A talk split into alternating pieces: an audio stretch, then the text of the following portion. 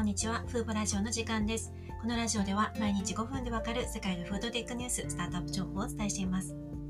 今回ご紹介するのは、シンガポールを拠点に代替鶏肉を開発するネクストゲンという会社です。この会社は初めて見た時にちょっと驚いたのがですね、シードラウンドで約10億円の資金調達に最近成功してるんですね。シードというのはまだビジネスのアイディアが種、の英語のシードですね、種を意味するシードの段階でこれから大きくするということですので、大体数億円ぐらいの印象なんですけども、10億円 ?1000 万ドルの資金調達っていうのは、少なくとも植物や細胞ベースの代替肉業界ではあまり聞かないなと思って驚いたんですけどこの会社自身もあのこうブレーキング的なこうこれまでにない規模の資金調達に成功したみたいな意味でブレーキングという言葉を使ってましたので珍しい調達額だと思います。この会社はですね調達した資金で今月3月ですねシンガポールのレストランで代替チキンを発売するということです。最初はシンガポールでの発売となるんですけれども今後はアジアの他の市場へも参入していく予定です。そして今回調達した資金でさらに新しいプラントベース食品の研究開発をしていくとしています。このネクストゲンの代替チキンはですね大豆小麦グルテン小麦でんぷんひまわりの油ココナッツオイルなど9つの原料を使用しています。大豆と小麦を使ってますのでアレルギーのある方にはあの難しいですけれども 100g あたりのタンパク質は 17g となっています。どうやらですねこの商品にはリピーというあの特別成分をブレンドをしているようなんですね。これが本物の鶏肉のような味と風味を生み出す秘訣になっているようです。そして最初にリリースされる商品がティンドゥルパイというものですかね。鶏鶏もも肉の代替品だそうです。この鶏もも肉の代替品は中華料理や日本料理インド料理中東料理などさまざまな料理に使えるということです。今回の資金調達ラウンドにはシンガポール政府が所有する投資会社テマセックやシンガポールを拠点とする計算ベンチャーズなどがいろいろ参加していますね。もともとは今回のラウンドで今回のシードラウンドで700万ドルの調達を目標としていたんですけれども目標を大幅に上回る1000万ドル約10億円の調達に成功しました。ネクストゲームは今後12年以内にシリーズ A の資金調達を実施するとしています。追加資金で商品を増やしてアジアからさらに欧州アメリカ市場も狙っていることを明らかにしています。すでにこの準備も進めているようで欧米市場への進出についてはレストランやシェフとの販売ネットワークを指揮する指揮する人物をもう採用していて準備を進めているということです。この会社ってなんかこうニュースをここまでのニュースを見る限り資金調達の規模も大きいですし参入もこうなんかスムーズにいっていますしなんかすごくスムーズな印象があったんですけどどうやらこのお二人がすごく食品業界の経験が豊富な方のようなんですね。特に、えー、創業者共同創業者がお二人いるんですけれどもティモさんティモレッカーさんという方がですねこの方はすでにドイツの植物肉ブランドライクミートという会社を設立した経験があるんですね。この会社は、このライクミートという会社は2020年にライブ、ライブキンドリーコレクティブという会社に買収されているんですけれども、すでに植物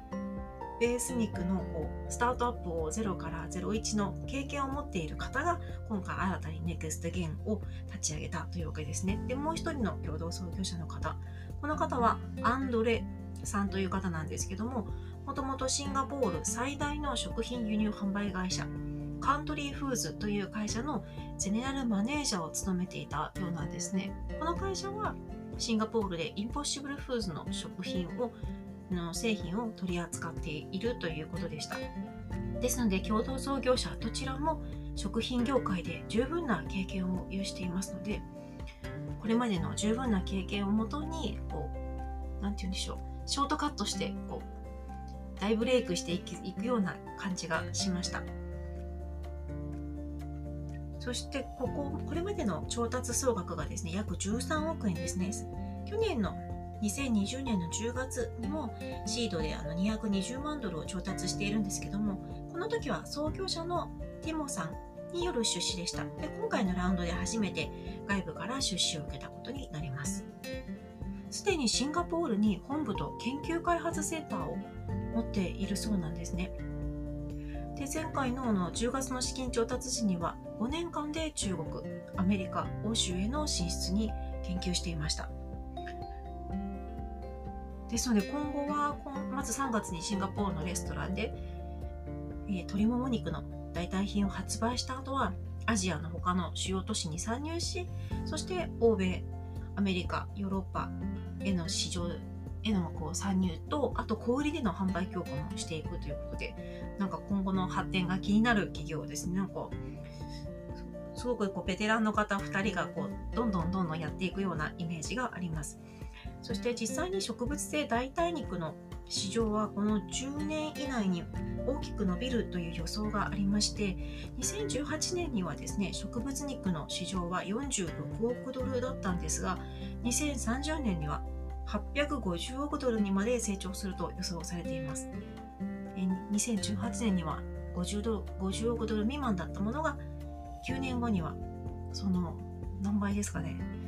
850億ドル規模になるっていうことですよね。で、えっと、特にですねアジアの代替肉企業に集まった投資額っていうのは増えていましてえ去年2019年の11月から1年間に集まった投資額がですねそのその前までの3年間に集まった投資総額の4.5倍になってるんですね直近1年の